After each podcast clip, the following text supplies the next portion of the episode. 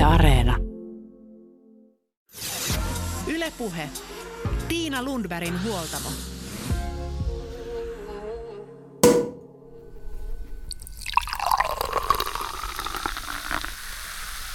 Boksautettiinko siinä alkoholillista vai alkoholitonta kuohuviiniä? Onko sillä väliä? Tervetuloa Huoltamolle. Tänään puhutaan alkoholista, alkoholin käyttämisestä, bilejuomisesta, raittiudesta ja raitistelusta. Darravapaa yhteisö ja Sober Curious liike innostavat ihmisiä raittiuteen. Myös ihmisiä, joiden alkoholin käyttö on maltillista, mutta se vaikuttaa esimerkiksi mielialaan tai uneen huomattavasti. Sober Curious on kansainvälinen ilmiö, jossa kyseenalaistetaan omia juomistottumuksia ja kannustetaan tiedostavampaan alkoholin käyttöön. Darravapaa-yhteisön perustajat Laura Vateen ja Katri Ylinen eivät halua repiä saunakaljaa kenenkään kädestä, vaan peräänkuuluttavat nimenomaan tiedostavaa alkoholin käyttöä ja sitä, että alkoholin juomiselle on vaihtoehtoja. On ihan sama, juovatko muut alkoholia, kunhan on tarjolla myös alkoholiton vaihtoehto. Alkoholittoman kuohuviinin poksahdus tuo aivan saman juhlatunnelman kuin alkoholillisen skumpan, he toteavat.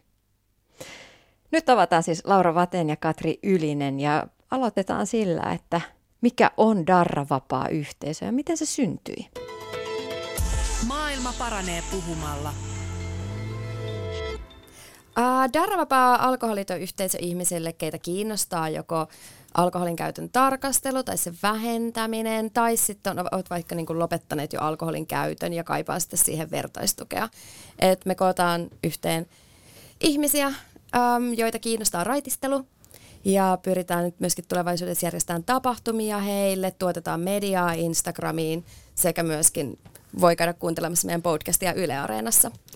Ja Darvapaahan on syntynyt siitä, että me Katrin kanssa molemmat ollaan lopetettu juominen. Mä oon lopettanut kymmenen vuotta sitten ja Katri on reilu kaksi vuotta sitten. Ja meillä molemmilla oli semmoinen tunne, että me jäädään yksin ja onko elämä enää koskaan hauskaa. Ja me koettiin, että tähän ei ole oikeastaan semmoista samastumispintaa. Eli silloin kun me lopetettiin, niin ei, ei, niinku, ei oikein ollut semmoista, ää, ei ollut samastumispintaa siihen.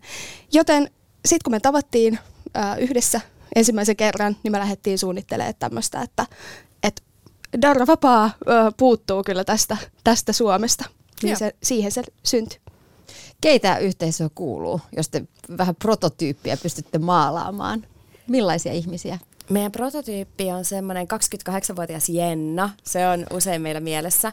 Jenna on Suomen suurista kaupungista Jostain kotoisin. Suom- joo. Joo, on viettänyt ehkä vähän kosteet opiskelijavuodet. Kyllä, joo. Ja nyt kiinnostaa ehkä vähän sille itsestä huolen pitäminen ja palautuminen. Vähän kotiin on kertynyt huonekasveja. Joo, huonekasvit on ja mahdollisesti lenkkeilee, ei välttämättä oman koiran kanssa, mutta ehkä lainakoiran kanssa. Mutta mut vähän tällainen, että enemmän se hyvinvointi edellä, eikä semmoinen tehostaminen, että nyt mä haluan olla tosi hyvä työntekijä tai opiskelija, vaan että nimenomaan silleen semmoinen itsestä huolehtiminen on niin. Jennalle tosi tärkeää. Niin on.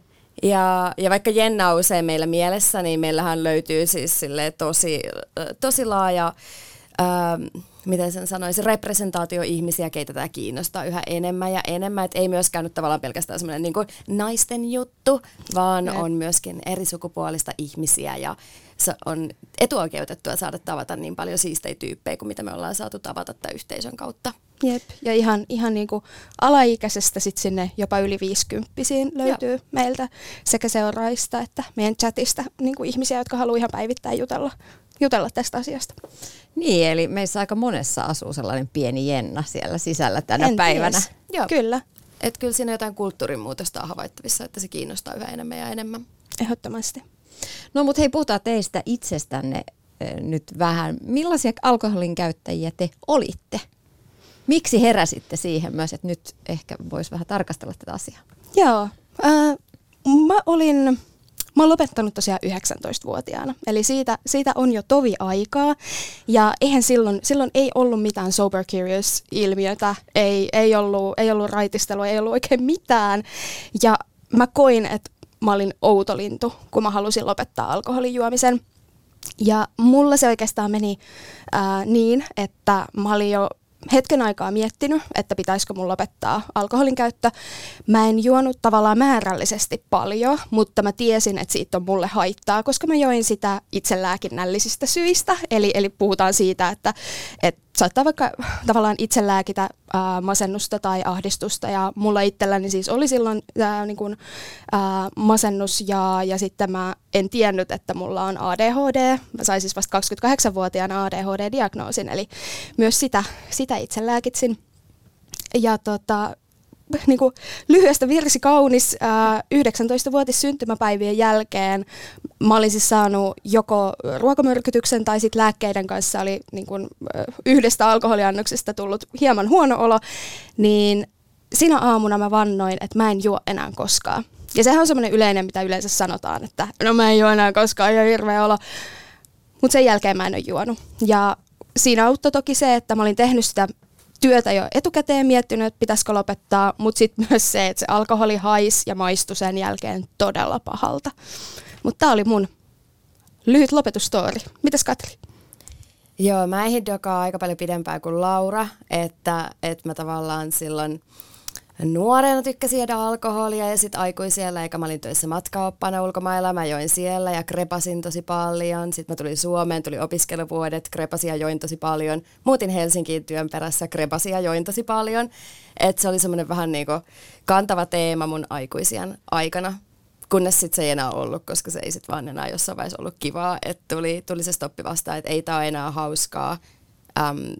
Tämä tuo mulle enemmän paskaa oloa kuin hyvää oloa. Ja alkoi siinä vaiheessa sillä vakavasti miettiä, että, että tästä on niin luovuttava. Että tämä on niin yksi semmoinen merkittävä tekijä, mikä vaikuttaa mun mielenterveyteen tosi negatiivisesti. Mutta musta on mielenkiintoista myös se, että et mä oon itse teitä vähän vanhempi ja tunnistan näitä crazy bailaamisia sieltä nuoruus sieltä kolmekymppiseksi asti vedettiin aika iloisesti mm. kyllä yössä ja ikään kuin opiskeluvuosiin se kuuluu, että et, et kunnolla biletetään, käytetään alkoholia, vietetään kosteita elämää, mm. mutta jotain on muuttunut maailmassa, koska silloin kun itse olen, koska silloin kun mä oon itse ollut pari kolmekymppinen, ei, ei kukaan edes miettinyt sitä, että pitäisikö lopettaa, että voisiko nämä niin kuin jotkut asiat, mitkä elämässä on huonosti, johtuu siitä, että me, me dokataan mm. niin paljon. Että maailma on myös muuttunut. On, on, on. ehdottomasti, ehdottomasti että niitä mahdollisuuksia on ja, ja jotenkin on sitä tietoisuutta siitä, että että ei ehkä välttämättä olekaan se asia, millä kannattaisi lääkitä vaikka sitä omaa pahaa oloa. Just näin, ja meillä on ehkä se, että meillä on tosi hyvin iskostunut se, että alkoholi olisi tosi hyvä keino rentoutua tai parantaa unta, mikä siis se ei, se ei ole siis totta. Mutta samaan aikaan me tiedetään, että alkoholi aiheuttaa niitä terveysongelmia. Et siinä on nyt tämmöinen mielenkiintoinen ristiriita. Jos samaan aikaan on se ourasormus sormessa, ja, ja tavallaan hirveästi pohtii sitä palautumista ja, ja kelaa sitä, että, että saisi tavallaan maksimoitua esimerkiksi sen palautumisen yöllä ja nukuttua parhaiten ja sitten toisessa kädessä on viinilasi, niin ei ne pelaa samaa pussiin. No miltä maailma näytti sen jälkeen, kun humalahakuinen bilejuominen jäi? Eka aika tylsältä. Et mulla oli eka tosi kova paitsi jäämisen pelko ja semmoinen FOMO ja mua just pelotti, että eikö mä enää ikinä osaa pitää hauskaa Tämä varmaan tarkoittaa sitä, että mä en sanaa koskaan kutsuja mihinkään. Ei tule enää sellaisia jänniä bileöitä, kun, tiedätkö, kun voi tapahtua mitä vaan. Ja just siinä tilanteessa mä aloin etsiä mediasta tosi paljon sellaisia verrokkitarinoita, että eihän mä nyt voi olla ainoa tavallaan nuori nainen, joka on lopettanut alkoholin käytön. Että kyllä meitä on pakko olla muutakin, mutta missä ne oikein on? Ja niin kuin Laura aikaisemmin sanoi, niitä ei oikein siinä tilanteessa löytynyt. Mutta ek, ekat pari kuukautta oli kyllä aikamoista sellaista uudelleen niin kuin kalibrointia päässä, että okei, mitä mä nyt teen, jos mä menen ulos juhlin kavereiden kanssa.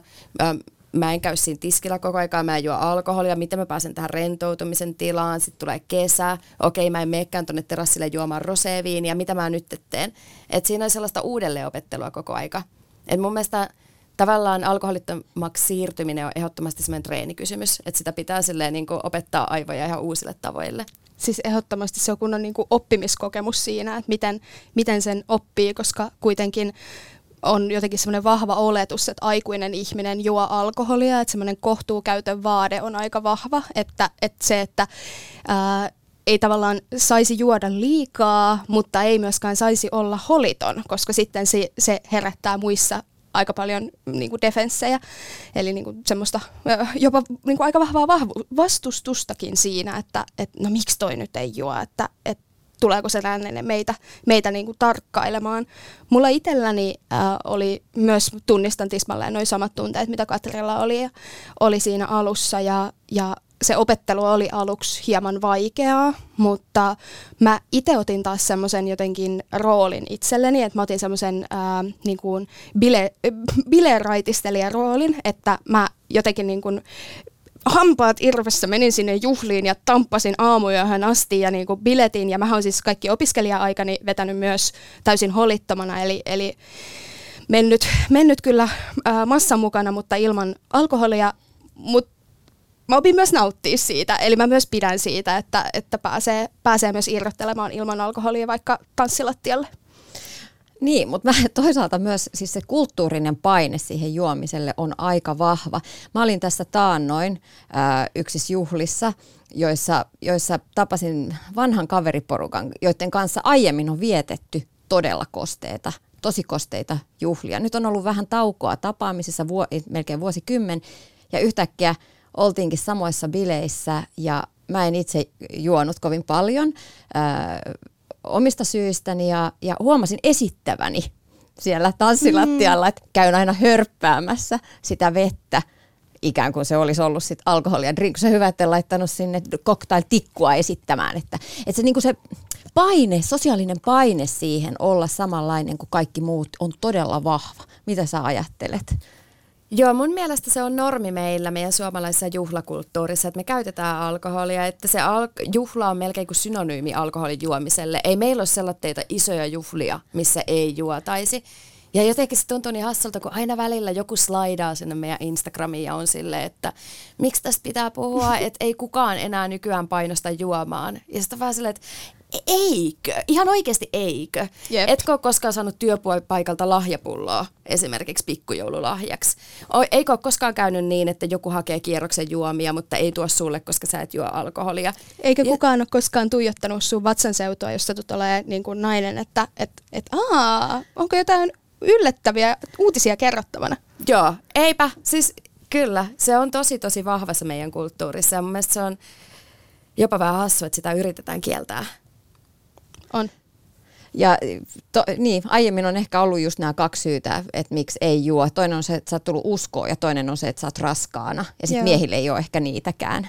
Jep. Et, se on tosi niin. mielenkiintoista. Miehiltä tai sille, no binäärimiehiltä varmaan niin. oletetaan, että se on sitten joku alkoholiongelma tai että on ollut valtava äh, alkoholismin aiheuttama pohjakosketus, missä on lähteneet työpaikka ja vaimo ja lapset. Et, et se on jotenkin semmoinen oletus, että sitä sitten taas ei oleteta vaikka nuorilta naisilta niin vahvasti. Joo, ja tässä on ehkä se, minkä mä koin silloin kymmenen vuotta sitten, että tavallaan ne ää, esikuvat, joihin mä itse pystyn samastumaan, ne puuttu täysin. Eli tavallaan pu- oli, oli näitä rokkareita, mie- yleensä niin binäärimies rokkareita, jotka oli ää, raitistuneet, niin ne oli niitä ää, tarinoita, mutta puuttu tavallaan se, mihin mä pystyn itse samastumaan. mä muistan esimerkiksi silloin, kun ää, Laura Haimila kertoo, että hän ei juo enää, niin se oli mulle yksi semmoinen jotenkin merkittävä hetki, että et, aa, meitä on muitakin, tai että aa, tästä voi puhua julkisesti, niin se oli se on mulle jäänyt semmoisesta raitisteluesikuvaksi. Niin siinä on semmoinen pieni kaapista tulo efekti, niin. että tavallaan, että okei, että nämä ihmiset tekee näkyväksi, että sitä on tosi monenlaista ja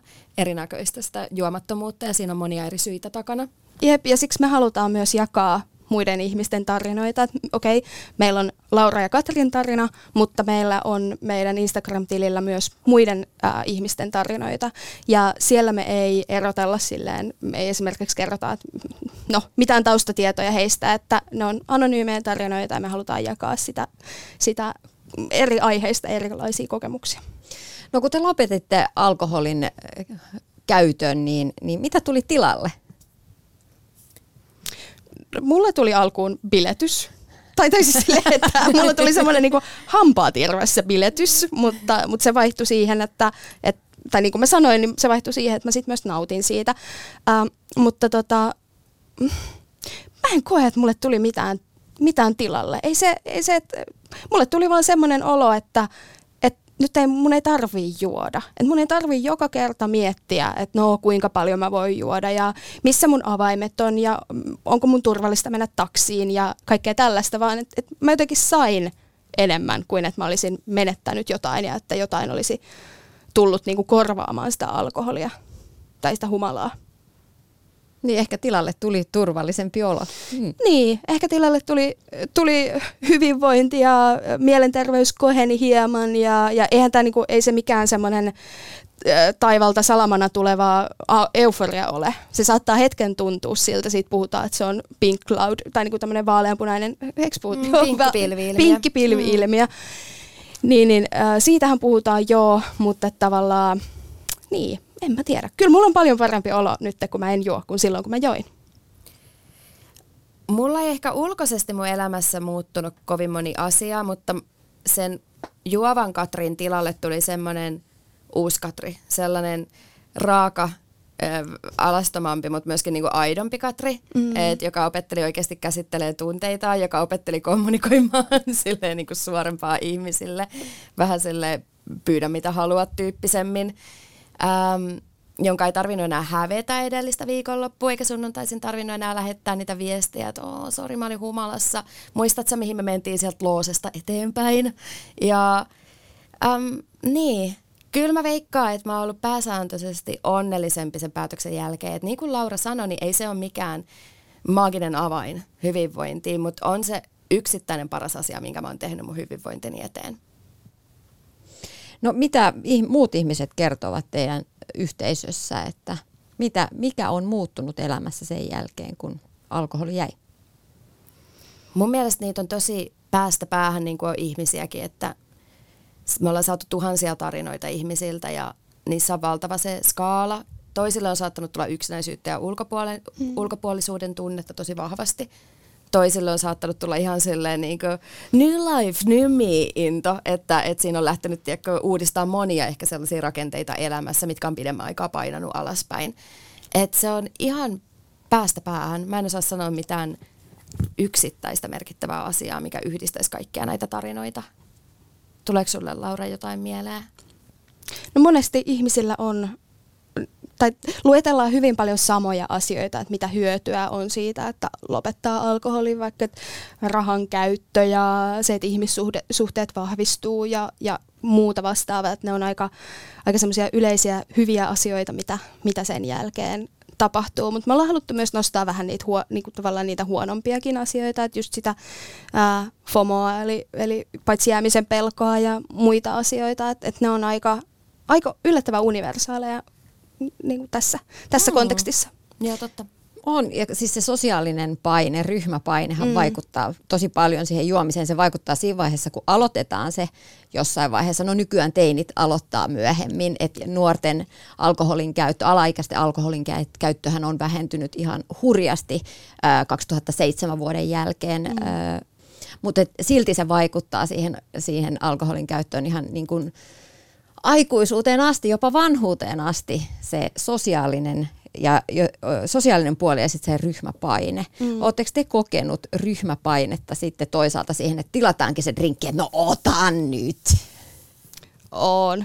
On. Mutta toisaalta mä veikkaan, että me ollaan Katrinkaan molemmat oltu myös niitä, jotka Joo. on silleen, että Aa, mennään, jes, otan nyt, ei. Kaikki on tässä yhdessä mukana ja ollaan, biletetään ja mennään ja äh, vedetään lisää. Ja, tai, tai tavallaan, kyllä, kyllä, se on kyllä, niinku semmoinen... Äh, mä en tiedä, koit sä sitä Katri silleen, mutta mulla oli vähän semmoinen olo, että siihen tarvitsi rikostoverin. Eli toisen, joka juo, jotta se sun oma juominen ei näyttäisi niin pahalta.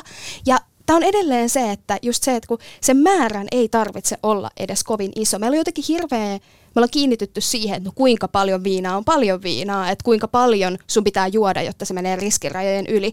Niin mä jotenkin haluaisin rikkoa myös tätä, että jos sulle yhdestä annoksesta on haittaa, niin sä voit lopettaa. Et ei tarvitse niinku miettiä sitä.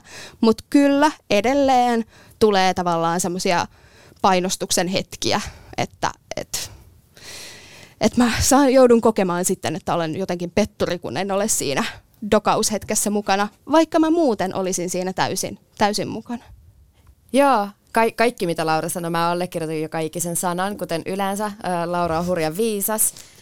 Um, Mutta jos pitäisi siis tarkastella, että kuinka paljon mua on painostettu juomaan versus kuinka paljon mä oon elämässäni painostanut muita juomaan, niin siis kyllä se vie voiton ihan ehdottomasti, että jos on itse halunnut juoda tosi paljon, on pitänyt pitää myöskin muut ihmiset hyvässä kännissä, jotta se on niin kuin hyväksyttävää, jotta muut ei halua lähteä kotiin, jotta mm. ei tule laskuhuumalla, jotta tämä ilta jatkuisi, koska se yksin kotiin meneminen aamu neljältä voi olla tosi ahistavaa, etenkin jos tietää, että etenkin jos on jo niin kuin siinä pisteessä, että tietää, että mun ei oikein pitäisi juoda, ja siinä mä kuitenkin olin niin kuin pari vuotta ihan heittämällä, että päätyi juomaan, vaikka ei halunnutkaan.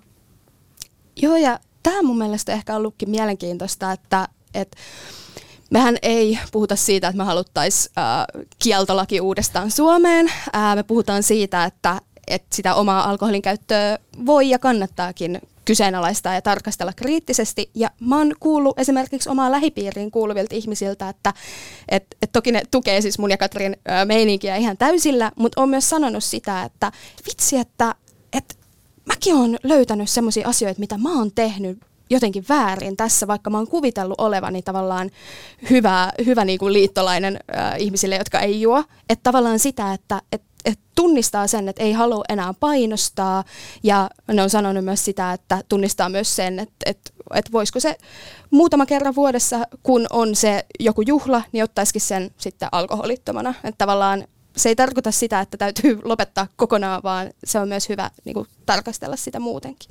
Joo, emme ole viemässä bissejä kenenkään kädestä. Ihmiset saavat saunakaljansa, emmekä tule sitä hakemaan pois. Näin juuri.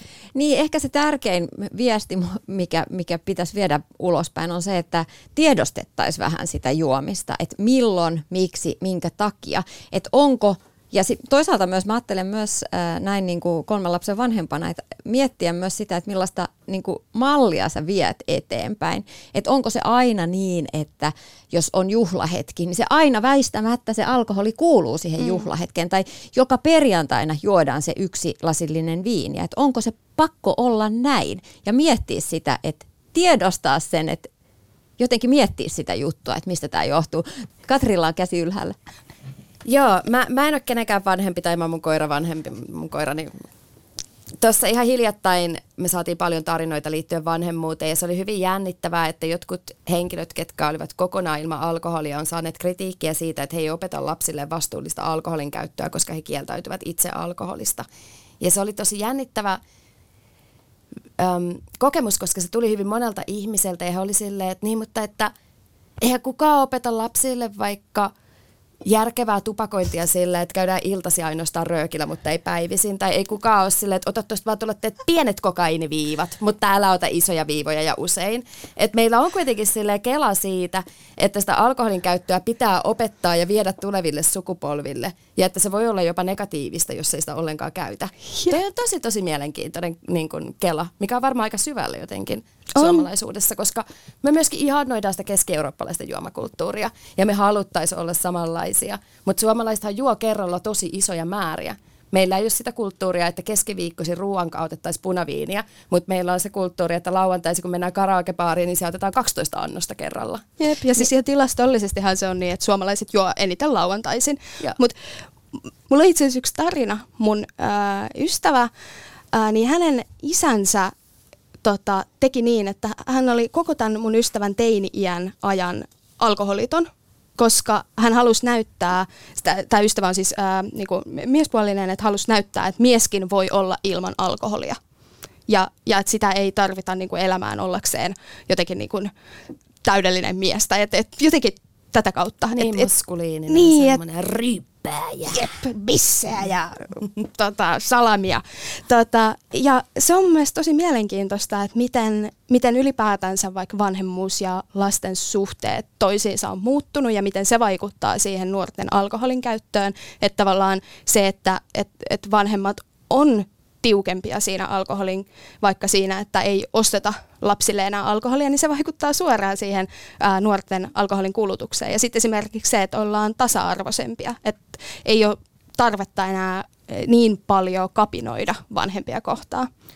Myöskin mä veikkaan, että tähän nuorten vähentyneeseen kiinnostukseen juomiseen on vaikuttanut myöskin alkoholilainsäädäntö. Että me on. ollaan onnistuttu siinä, että sitä on hankalempi saada kaupoista alaikäisille ja Jep. ihmisten henkkarit katsotaan tarkemmin. Jep, ja se, on, se on suuri onnistuminen Suomessa. ja siis nythän oli tota, tutkimuksia siitä, nimenomaan nyt korona-aikaan, kun on ollut, ollut tota, no tiedätte mitä se tarkoittaa, kun on korona-aika, niin, niin se, että, että ilmeisesti kannabiksen saaminen on paljon helpompaa nuorille kuin alkoholin saaminen ja se on lisännyt sitten kokeiluja. Mutta tavallaan se, että et, summatakseni olen tosi tyytyväinen siitä, että tavallaan ö, kehityssuunta on, on jotenkin kivempi, sellainen mitä mä olisin toivonut silloin, kun mä olen ollut nuori, että ei, ei ole sitä jatkuvaa painostusta siihen, että niin kuin kavereilta, että pitäisi juoda alkoholia. Mm. Niin mä oon ymmärtänyt, että tuolla tai seurannut lukiolaisia, niin ei siellä enää ole sellaista. Se on ihan ok olla juomatta. Ää, joissain keskusteluissa sitten esiin nostetaan sitä, että jos nuoret ovat nyt vähentäneet alkoholin käyttöä, niin onko sinne tosiaan tullut sitten se kannabis tilalle, mutta THLn tilastot näyttää, että näin ei ole käynyt. Ei olekaan. Se on vähän Jep. demonisoitu se ajatus siitä, että no nyt nuoret käyttää vaan enemmän ja enemmän huumeita ja siellä ne huumehi päässään juoksee. Jep. Mutta että kyllähän sitä on vähän lisääntynyt, mutta silti siis selvinpäin oleminen ja raittius on, on kuulimpaa on. kuin herran vuonna 2005, milloin mä olin 15 ja aivan räkäkännissä Tampereen keskustorilla. Ehdottomasti ja just toi, että okei, kokeilut on lisääntynyt ää, niin kuin vähän sen, että se, se pystytään varsinkin just, just niin kuin korona-aikana tunnistamaan, mutta edelleen nuorten asenteet on sellaisia, että, että jos nyt vertaa tätä alkoholia ja kannabista, niin edelleen nuoret on tiukempia kannabikseen äh, niin kuin nuorten asenteet kannabista kohtaan on edelleen tiukempia kuin humalahakuista juomista kohtaan. Eli ei hätää, ei olla, ei olla kaikki nuoret pössyttelemässä tuolla, edelleen alkoholi maistuu. Yksi asia, mikä myös perheissä siinä vaiheessa, kun on pieniä lapsia, niin mietityttää on se, että kuuluuko alkoholi lastenjuhliin. Eli kun on yksivuotissynttärit, niin onko siellä sitten aikuisille viinitarjoilu tai onko sitten kun on rippijuhlat, niin kilistellään kuohuviinillä. Totta. Mm. Mulla on henkilökohtaisesti ihan sama kuin juhlissa alkoholia vai ei, kunhan on alkoholiton mahdollisuus, yes, että kunhan se on jotain näin. tarjolla. Jotain muuta kuin ei sitä kädellä mitä appelsiinimehua tai vissyä. Että kunhan pitää mielessä sen, että on vaikka myöskin alkoholitonta kuohuvaa ja ne on siellä myöskin samalla lailla esillä kuin ne alkoholilliset juomat, niin mä uskon, että sillä pääsee tosi pitkälle. Samaa mieltä ja tavallaan se, että että meillä on mielikuvia siitä, että juhlahetken tekee se, kun avataan, avataan pullo, kuuluu se plop ja ehkä vähän kuohuu ja sitten kaadetaan niihin kristallilaseihin ja näin, niin se sama mielikuva ainakin mulle tulee myös siitä alkoholittomasta kuoharista, että se on, se on myös erinomainen vaihtoehto. Ylepuhe. Tiina Lundbergin huoltamo. Näin totesivat Darra-vapaa-yhteisön Laura Vateen ja Katri Ylinen. Ja hetken päästä saadaan lisää heidän vinkkejään ja ajatuksiaan erilaisiin tilanteisiin. Mitä snapsilasiin tai miten stressaatunut perheenäiti voi korvata perjantai-illan punaviinisessiot?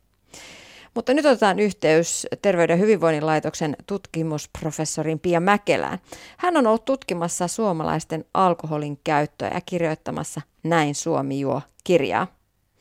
Vuoteen 2007 asti suomalaisten alkoholin käyttö lisääntyi ja tasa-arvokehityksen mukaisesti naiset kirivät kohti miesten lukuja, tokikaan eivät ole niitä saavuttaneet lähellekään.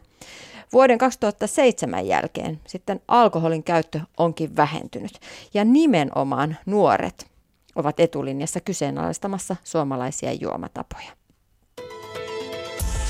Maailma paranee puhumalla. Tutkimusprofessori Pia Mäkelä, jotta me ymmärtäisimme tätä päivää ja itseämme ja pystyisimme tiedostamaan näitä juomisen kulttuurisia syitä, meidän tulee tuntea taustat. Mistä johtuu, että suomalaiset ovat olleet kovaa dokauskansaa? Tämä on äh, hyvin vanha kysymys, että miksi jo Jeppe juo. Ja tota, äh, sitten vielä kysytään, että juoko se Jeppe nyt kuitenkin oikeastaan vai ei. Ja tota, että mikä niin kuin suomalaisten tämmöinen juomiskulttuuri on verrattuna muihin maihin. No siis ainakin kansainvälisissä tämmöisissä vertailevissa tutkimuksissa, niin on kyllä tämä meidän stereotypia vahvistettu, että että tämmöiset niin itäiset ja pohjoiset maat, niin kyllä selvästi juo vähän eri tavalla kuin, kuin tota eteläisemmän Euroopan maat. Eli meillä juodaan niin kuin harvemmin, mutta sitten enemmän kerralla ja siellä etelämässä taas sitten niin kuin useammin ja tyypillisesti vähemmän kerralla. Mutta itse asiassa globaalissa niin kuin koko maailman mittakaavassa se Etelä-Eurooppa on poikkeus, ei, ei niinkään, että me oltaisiin jotenkin kauhean poikkeuksellisia, että suurimmassa osassa maailmaa alkoholi on enemmänkin tämmöinen nautintoaine ja päänsekottaja kuin ö, ruokapöydän osa. Mutta siihen se liittyy, että se kulttuuri on ollut se, niin se että, että tota, alkoholi on ollut nautintoaine ja aine, jota on käytetty sosiaalisissa tilanteissa tämmöisenä ö, sosiaalisten tilanteiden helpottajana ja, ja, ja jopa niin kuin päänsekoittajana. Niin me suomalaiset vähän kadehtien katsellaan sitä etelä-eurooppalaista viinikulttuuria, missä, missä on jotenkin ikään kuin terve suhde. Puhutaan siitä, että voidaan ruoka, ruokajuomana vaan nauttia ja puuttuu se sellainen niin kuin päihdyttävä ö, dokauskulttuuri, vaikka sitäkin siellä kyllä löytyy. Mm. Kävikö sitten Suomessa niin, että tällaisen suomalaisen rajun juomisen ohelle otettiinkin niin sanottu eurooppalainen sivistynyt vi- viinikulttuuri, ja sekin sitten osaltaan lisäsi, lisäsi sitä juomista ja alkoholin kulutuksen määriä. Joo, että tässä historian myötä, kun, kun tota alkoholin käyttö on paljon lisääntynyt, niin, niin tota, on varsin usein niin kuin, tapahtunut just näin, että, että on tullut niin kuin, uusia tapoja käyttää alkoholia ja sitten ne on tulleet niiden vanhojen tapojen rinnalle ja, ja lisäksi, e, eikä niin, että ne olisi niin kuin sitten johtaneet siihen, että nämä vanhat alkoholin käyttötavat olisi jo kuolleet sukupuuttoon, että ne olisi niin kuin korvaantuneet näillä uusilla, vaikka on sitäkin varmaan jonkin verran tapahtunut. Mä voisin vielä tuosta sanoa, kun sanot, että naiset rupesivat saamaan kiinni Joo. miehiä, niin naisilla tämä nyt on ollut tosiaan niin kuin suhteellisesti vielä voimakkaampaa tämä kulutuksen lisääntyminen kuin miehillä.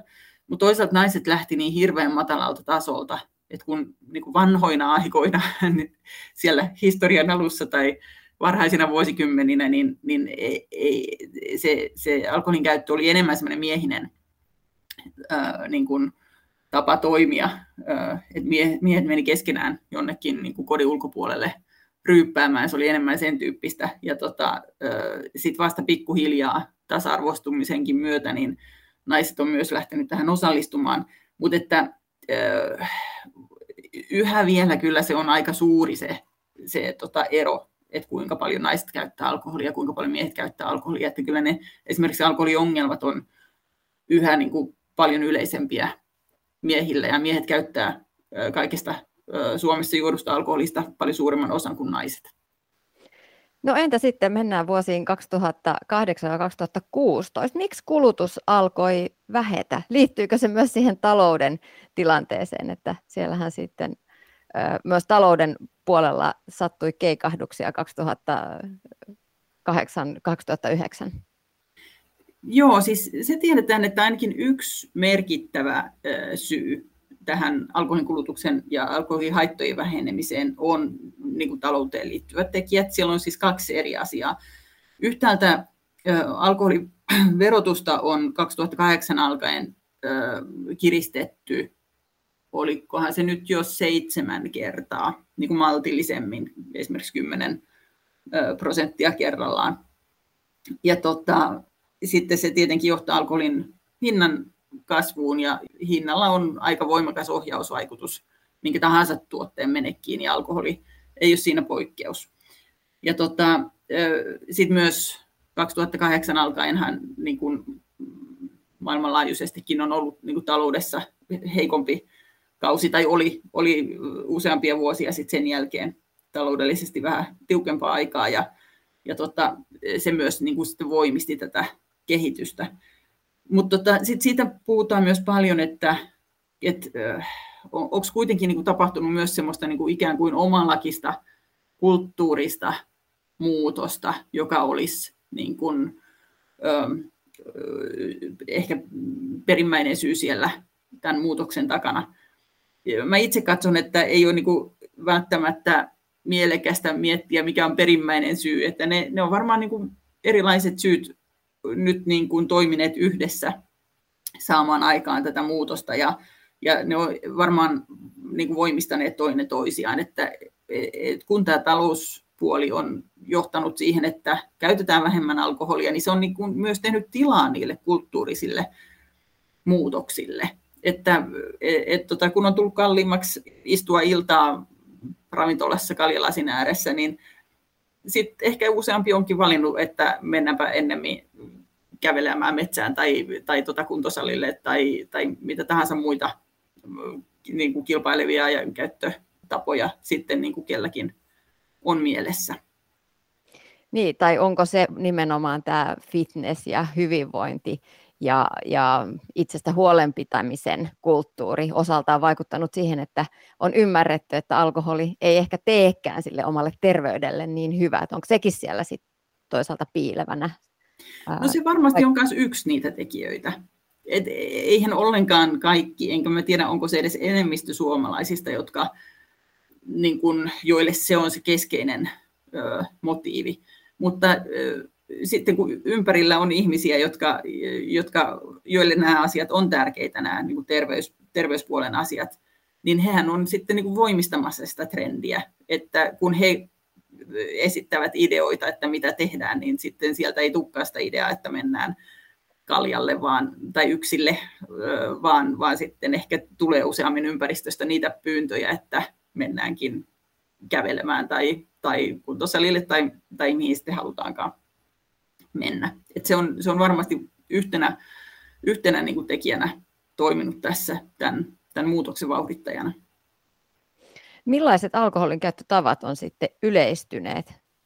No, e, jos ajattelee 2008 jälkeistä muutosta, että tota, et kun alkoholin käyttö kaikkien kaikkiaan on ö, vähentynyt, niin siis yhtäältä esimerkiksi niin kuin raittiiden ihmisten ö, osuus on lisääntynyt. Ja siis me, meidän tutkimuksissa me määritellään raittiiksi ihmiset, jotka ei ole 12 kuukauden aikana käyttänyt yhtään alkoholia.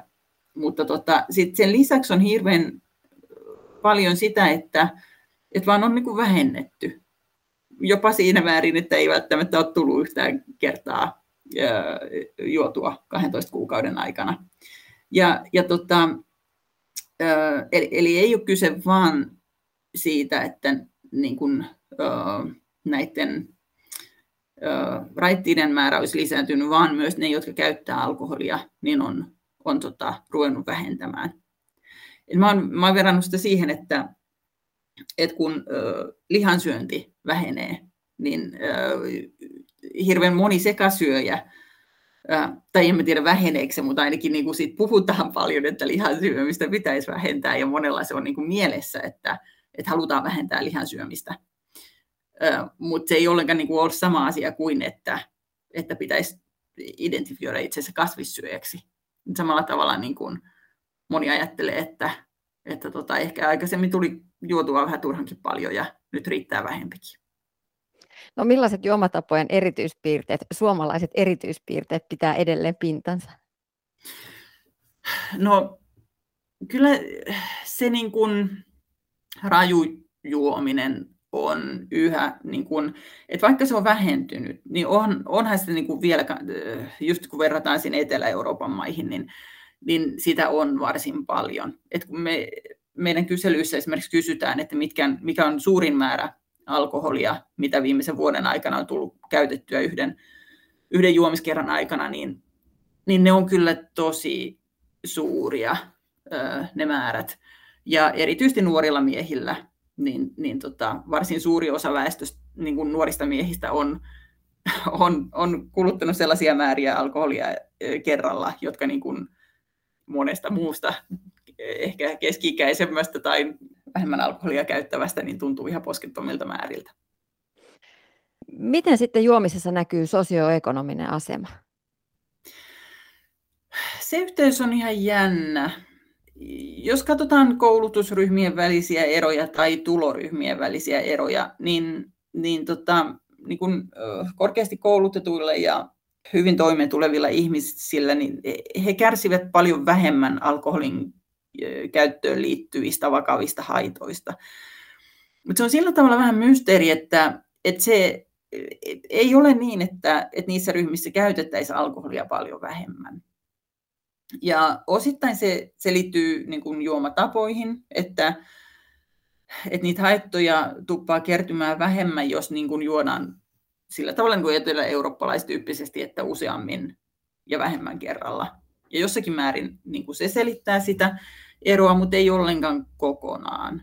Et vaikka juomatavat ottaisi huomioon, niin ikään kuin hyvin toimeen, toimeen tulevat ihmiset niin kuin, ö, pääsee kuin koira veräjästä osittain niistä niin kuin haitoista.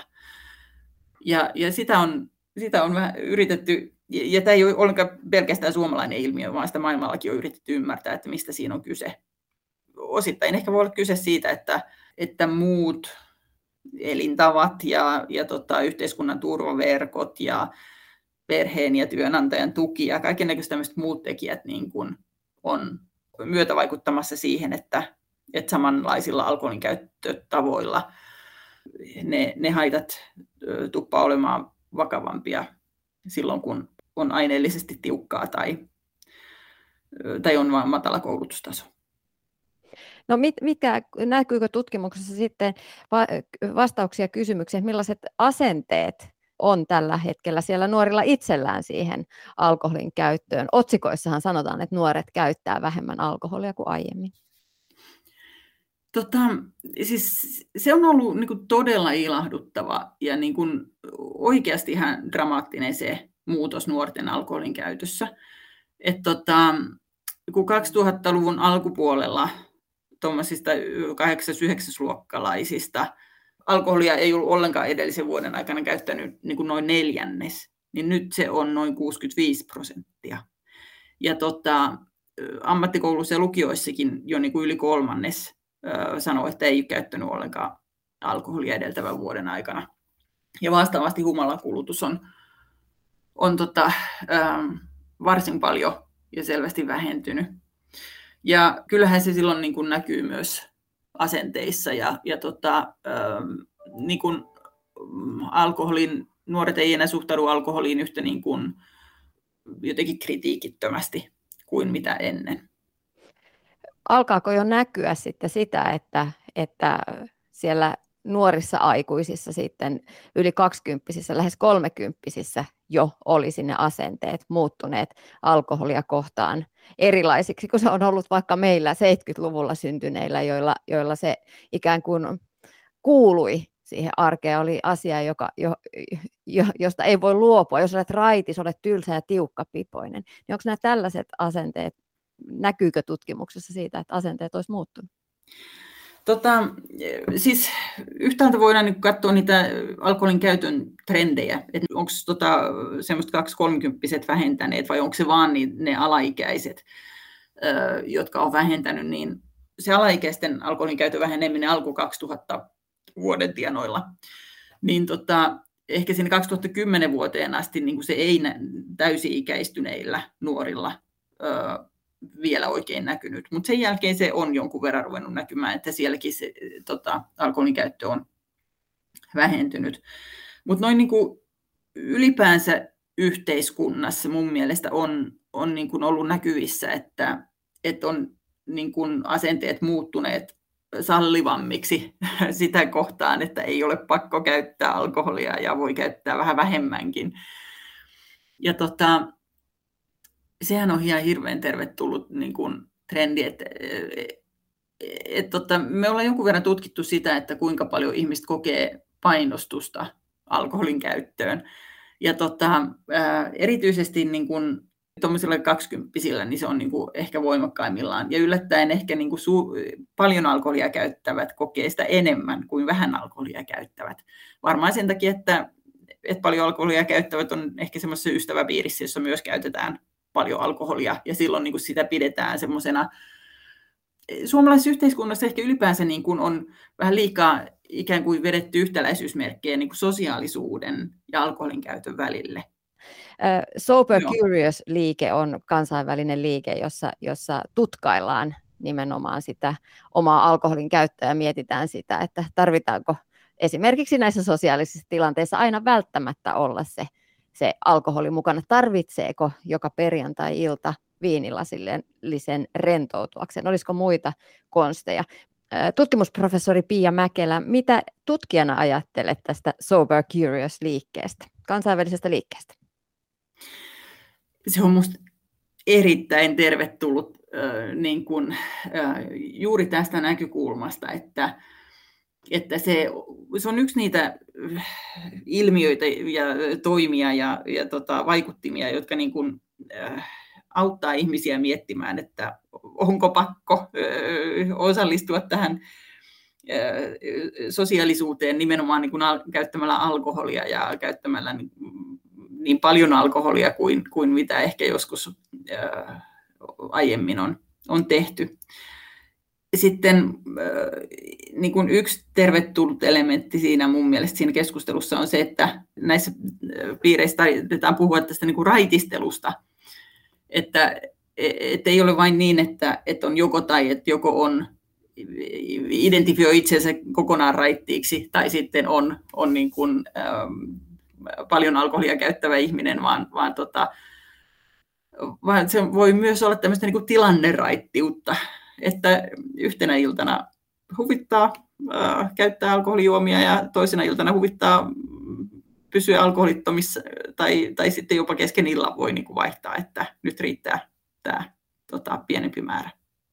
Että tota, ihmiset kuitenkin arvostaa paljon hyviä yöunia ja, ja tota, sitä, niin kuin, niitä etuja, mitä tulee siitä, niin kuin, että jos on käyttänyt vähän turhan paljon alkoholia aikaisemmin ja sitten vähentää, niin just unen määrä ja laatu ja toisilla vaikuttaa painonhallintakysymyksiin tai mielen hyvinvointiin, niin tota, näihin auttaa varmaan just se, että ikään kuin jokaisen alkoholiannoksen kohdalla miettii, että onko juuri tämä minulle, tekeekö se hyvää vai, vai päinvastoin.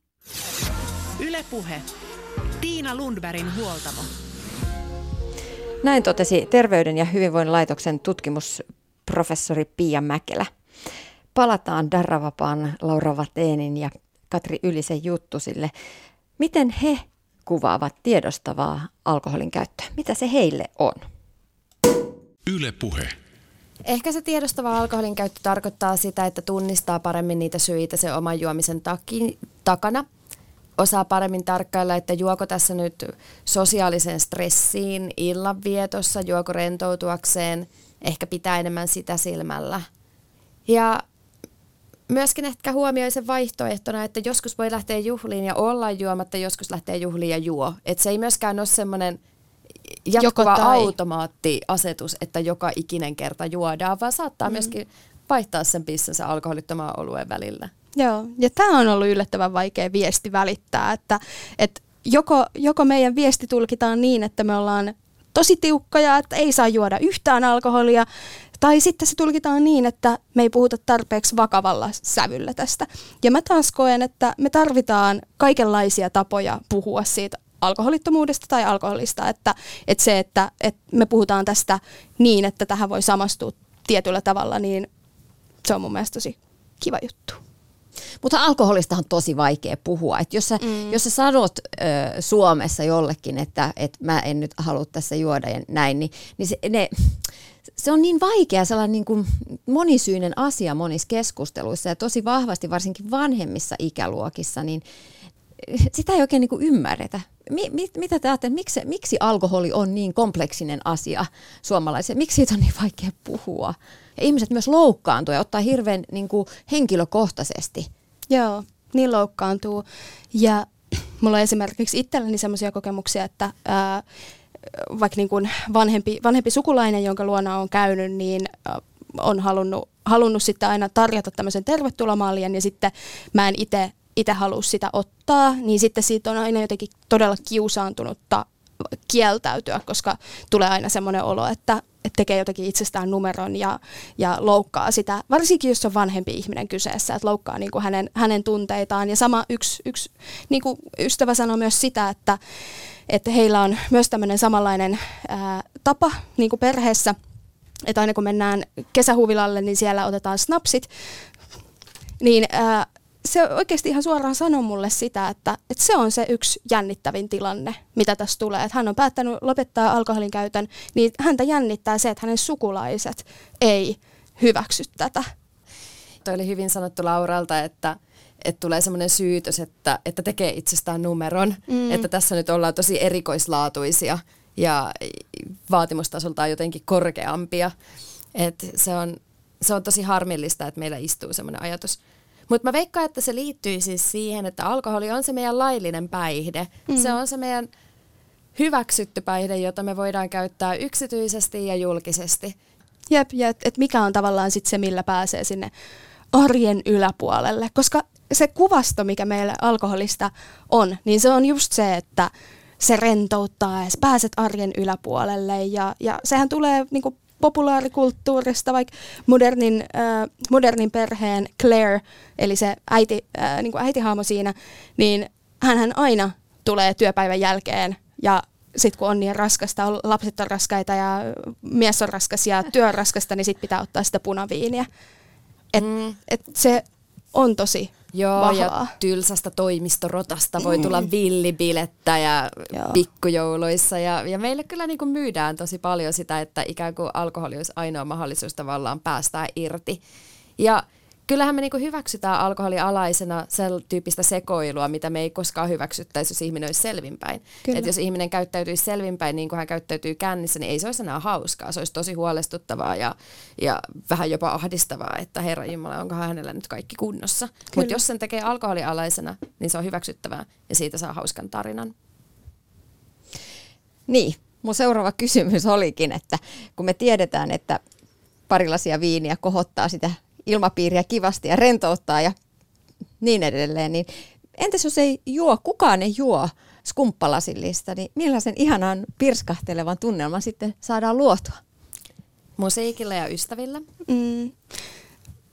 Musiikilla ja ystävillä sillä, että, että se, niin kuin sen tapahtuman fokus on jossain muussa kuin siinä juomisessa. Että tavallaan ei, ei houkutella ihmisiä paikalle vaan sen takia, että siellä nyt on alkoholia, vaan että mikä se mikä se ajatus siinä tapahtumassa on, niin se on se, että tapaa, esim, nyt selkeästi meillä on kunnon semmoinen hupivaje, että kun on, kun on ollut korona, ei ole päässyt näkemään, niin mä veikkaan, että siihen ei kyllä ihan hirveästi mitään päihteitä tarvitse, että, että saa suuren ilon siitä. Ja kyllä mulla on kokemuksia siitä, että on päässyt tutustumaan ihmisiin paljon syvemmällä tasolla, kun on hengailu niiden kanssa selvinpäin, kuin se, että olisi hengailu sitten alkoholin käytön alaisena. Ja mulle tuli suurena yllätyksenä se, että sen jälkeen kun mä lopetin juomisen, niin mä oon oppinut pääseen paljon nopeammin juhlatunnelmaan. Että se on se saman tien, kun mä tuun paikan päälle, on silleen, että no niin, nyt alkoi juhlat. Kyllä. Mä voin kävellä suoraan baariin sisälle tullessa, tiputtaa sen karaoke-lapun, taikka, taikka mennä tanssilattialle. Että ei tarvi sellaista, sellaista aikaa, milloin ottaa siinä vähän jotain rohkaisevia. Niitä rohkaisevia ei enää jossain vaiheessa tarvitse.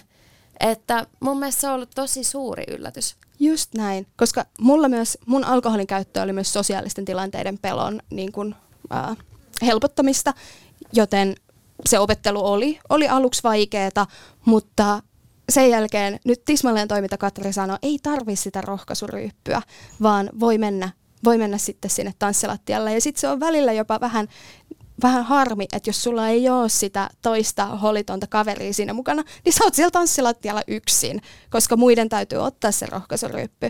Ja sitten myös se, että monesti sitä on itse jotenkin valmistautunut siihen iltaan ö, tosi hyvin, että on, on syönyt ja on, on nesteyttänyt itseään vedellä ja on hyvät tanssikengät ja kaikki muut vastaavat. Mutta sitten saattaa olla, että ehkä ne sun kaverit, jotka jotka sitten niin kuin, ö, juo, niin sitten ne saattaa väsyä paljon nopeammin ja sitten sä oot vähän silleen, että no missä jatkot, niin kuin mm-hmm. tanssijatkot. Mä en jaksa kauheasti niin kuin jutella sitten loppuillasta, mä haluan tanssia.